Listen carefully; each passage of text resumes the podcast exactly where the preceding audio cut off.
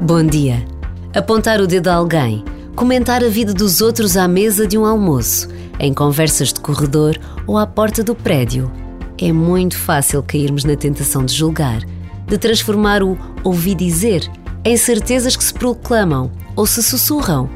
Mas todos sabemos como nos podemos enganar ou fazer julgamentos precipitados. Por vezes, basta a pausa de um minuto para nos interrogarmos e nos decidirmos a calar esta ou aquela palavra. E Deus permanece